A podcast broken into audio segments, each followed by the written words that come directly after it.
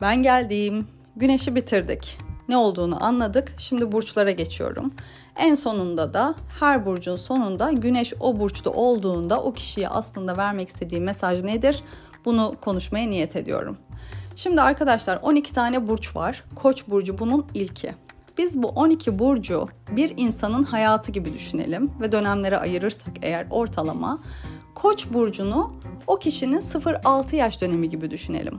Nasıl Koç burcu astroloji dünyasına giren ilk burçsa işte Koç burcu insanını da bu dünyaya gel- geldiği ilk dönem gibi düşünürsek eğer oradan daha iyi meç edersiniz diye düşünüyorum. 0-2 yaşı çıkartabiliriz hatta çünkü bebekler malum öyle çok e, dış dünya ile iletişim kuramayabiliyorlar ya da öyle çok büyük hareketler yapamayabiliyorlar.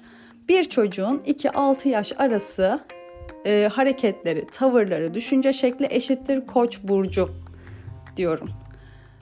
Yine e, şunu söylemek zorundayım. Benim güneşim koç ama ben hiç böyle değilim kısmı podcast'in sonunda gelecek. Böyle olmayabilirsin ya da hayatındaki kişi böyle olmayabilir. Ama bir bak bakalım hareketler e, koç koç mu? Bu konu önemli. Şimdi koç burcu insanı ile 2-6 yaş arası bir küçük insanı eşleştirdik. Neler oluyor 2-6 yaş arası bir çocuğun dünyasında? Öncelikle çok meraklı. Yani bunu en iyi anne babalar bilirler. İşte ben de arkadaşlarımın çocuğundan, kafelerden, restoranlardan falan biliyorum. Bir kere çok meraklılar. Sürekli orada ne var, burada ne var, işte evde öbür odada ne var, o kapalı kapının ardında ne var, bu dolabın kapağı niye kapalı, bakayım içinde ne var, ay bu çekmecede ne var, işte aman da bu neymiş içiliyor mu deyip çamaşır suyu içmiş insanlar da var falan. Biri ben. Neyse sonuç olarak e, meraklı tipler oluyoruz 2-6 yaş arasında. Bu koç burcu insanı da böyle. Dolayısıyla bir evden yani 10 kardeşli bir ev düşünün. O evden ilk gidecek olan koç burcu insanıdır. Çünkü onun için o dışarısı, öbür yerler çok ilgi çekici ve merak ediyor ne var hani e, tecrübe etmeden, deneyimlemeden aynı bir çocuk gibi işte hani sobaya dokunma den, denmesiyle illa sobaya dokunacak o illa o sobaya, sobaya dokunan çocuk vardır ya ya da böyle şey e, oraya gitme üşürsün dediğinde illa oraya gidip o üşümeyi deneyimleyen çocuk vardır ya o koç burcu işte. Bir yandan böyle cesur ben bunu yapacağım neymiş bu? deyip direkt gider deneyimler işte diğer taraftan da maalesef o fazla deneyimleyeceğim derdiyle kötü tecrübeler biriktiriyor olabilir. Şimdi bu meraklı kısmını hallettik. Gider, gezer, evden ilk o çıkar dedik. Kendine gider ayrı bir ev açar. İşte sektörler değiştirerek farklı iş kollarına girebilir e, farklı semtlerde yaşayabilir. Farklı insanlarla takılabilir. Bakayım o ortamda ne mevzular dönüyor, bakayım bu ortamda ne mevzular dönüyor diye. Her ortamdan insanla takılabilir vesaire. E, böyle gider hayatı deneyimlemenin peşindedir. Diğer yandan o 10 kişilik ailede, 10 kardeşli hatta 12 kişilik ailede bir kişiye bir şey olsa o eve ilk dönecek kişi yine koçtur. Yani çok başına buyruk gibi gözükmesine rağmen aslında ailesine de çok bağlıdır gerçekten. Onlara bir şey olsa dünyayı yakar. Böyle bir gerçek var. Diğer taraftan 2-6 yaş arası bir çocuk. Nasıl? Sabırsız. Hadi, hadi, hadi gelmedik mi? Hadi gitmiyoruz mu? Hadi, hadi, hadi pişmedi mi? Falan. Sürekli böyle. Bunlar da böyle. Hadi insanları.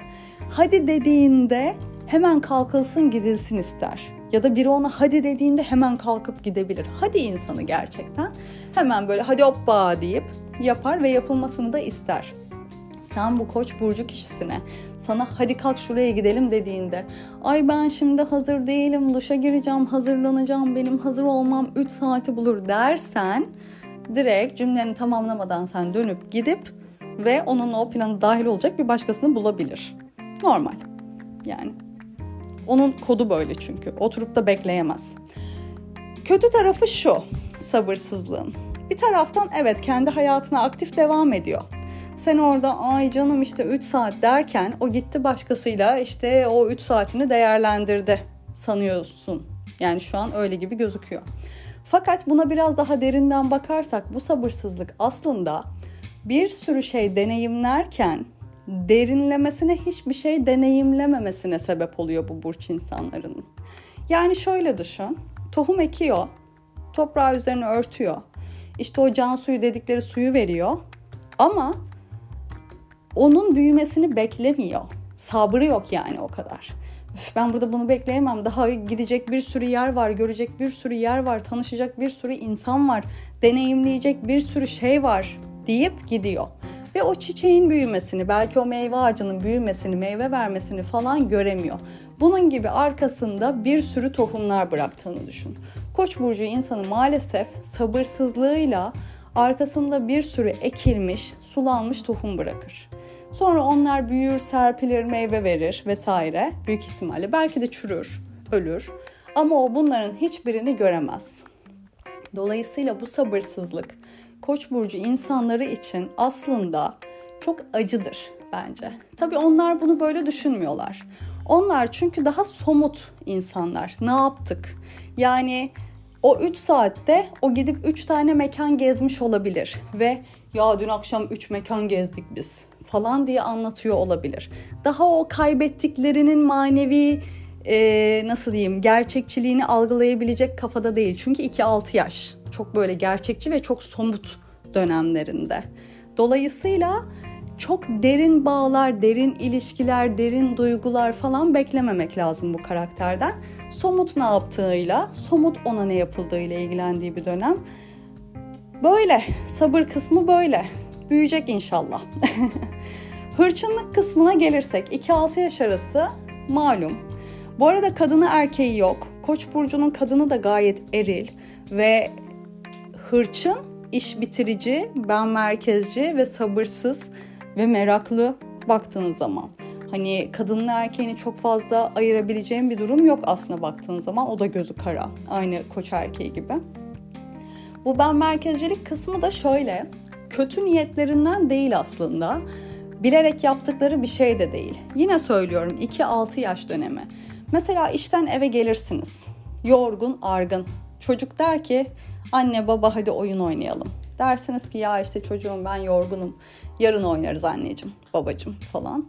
Çocuk onu anlayamaz. Çünkü onun için oyun oynamak dünyanın en güzel şeyi ve sen oyun oynamak istemiyorsan kesinlikle sende bir problem vardır. Yani bakış açısı bu çocuğun. Dolayısıyla o kadar ben merkezci ki onun düşündüğü gibi düşünmüyorsan, onun hissettiği gibi hissetmiyorsan kesinlikle sorumlusundur. Sorun sendedir yani. o yüzden Koç burcu insanlarının da size bakış açısı böyle. Onun düşündüğü gibi düşünmüyorsan, onun hissettiği gibi hissetmiyorsan sorumlu sensindir. Bu e, genel hatlarıyla söylüyorum. Kötü niyetli olduklarından değil. Bu çocuksu saflıktan geliyor aslına bakarsan. Yani çünkü onun istediği şey aslında senin de mutlu olman, senin de iyi olman aslına bakarsan. Fakat sen yorgunum dediğinde ya da sen rahatsızım, iyi hissetmiyorum dediğinde, sen dinlenmek istiyorum dediğinde bunu anlayamaz. Bazen bunu kendisine hakaret gibi görebilir. Bazen onunla vakit geçirmek istemiyorsun gibi görebilir ve kafasında başka şeyler kurabilir. Hani hmm, bir takım böyle şüpheci hareketlere de girebilir. Fakat kötü niyet değil dediğim gibi yine ben merkezcilik bunu da tamamen işte çocuk e, psikolojisiyle yaklaşarak çözebilirsiniz ya da anlayabilirsiniz diyorum. Bunlar kolay şeyler mi? Bence asla değil. Gerçekten çok zor şeyler. Yani Allah kolaylık versin. Eğer koç burcuysanız kendi kendinize de Allah kolaylık versin. koç burcu insanıyla muhatapsanız yine Allah kolaylık versin. Devam ediyorum. Koç burcu çok güçlüdür. Gerçekten ufak tefek koç burcu karakterleri bile güçlüdür. Fizyolojik olarak da güçlüdür. E, motivasyon olarak da güçlülerdir. Bu güç nereden geliyor? Ateş elementinde bahsettiğimiz tanrıyım ben cilikten geliyor. Yani diyeceksin ki arkadaş hem tanrı diyorsun hem çocuk diyorsun sen tam olarak ne diyorsun? Ben tanrı demiyorum. Bunlar kendilerine tanrı diyorlar. Ben 2-6 yaş arasında birer çocuk bunlar diyorum. Benim söylediğim şey bu. Onlar kendilerini tanrı gibi gördükleri için zaten bu kadar hırçınlaşabiliyorlar. Bu kadar böyle her şeye hakları olduğunu düşünüyorlar ve bu kadar büyük hareketler yapabiliyorlar. Fakat aslında 2-6 yaş arasında birer çocuklar gerçekten.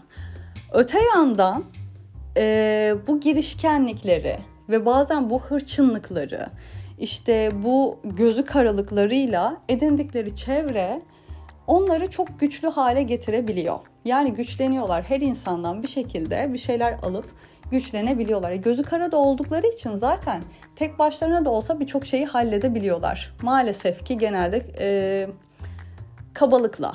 Maalesef genelde kabalıkla, kavgayla, gürültüyle falan. Hani böyle oturayım sakin sakin konuşayım kısmı maalesef ki pek yok. Diyorum yine 2-6. Bunun dışında e, bu güç meselesi aslında onların fark etmedikleri bir e, girdapları. Şöyle ki güçlüsün tamam eyvallah fakat hele hele düşün ki bizim gibi güç aşığı bir toplumda güçlüsün. Yani ye kürküm ye toplumunda güçlüsün. Güçlü olduğun sürece etrafın insanla doludur. Güçlü olduğun sürece alkışlayanın çoktur. Güçlü olduğun sürece sen hiç fark etmeden el alemin maşası olursun. Güçlü olduğun sürece kahraman olayım sendromuyla aslında başkalarının kurbanı olursun. Bunları pek görmez koç burçları ama. Bunlara göre aslında durum şudur ki onlar çok sevilirler, onlar çok alkışlanırlar. Herkes onların kıymetini biliyordur. Sen eğer o koç burcu kişisiyle sorun yaşıyorsan ailede, işte veya özel hayatında sorunlu olan kesinlikle sensindir. Bunu anlatabilir misin? Anlatamazsın. Yani maalesef arkadaşım bu insanlar senden nemalanıyorlar kısmını bunlara anlatamazsın. Ne zaman anlayacaklar? Bunu ben demiyorum. Büyük astrologların söylediği şey bu. Diyorlar ki bu koçların bir dank noktası var. Bu dank noktası genelde ileri yaşlarda oluyormuş. 40 plus. Diyorlar ki bir insanla tanışırlar. Bu kişi bazen küçük bir çocuk olabilir. Bu kişi bazen işte eski okul arkadaşları olabilir, hayatlarına giren biri olabilir ya da ölüm deşeğindeki dedeleri olabilir artık her neyse. Bir insan bunlara bir şey söyler, bir şey yapar, hayatlarına biri girer, bir şekilde bunlarda yeni bir pencere açar. Hayatın aslında o olmadığına dair bir şeyleri anlamaya başlarlar ve bu sefer kendilerini o sabit çevrelerinden şöyle bir e, uzaklaştırıp tabiri caizse diyor mağaralarına kapanırlar. O mağaraya kapandığı zaman düşünür. Ben kimim? Ben neredeyim?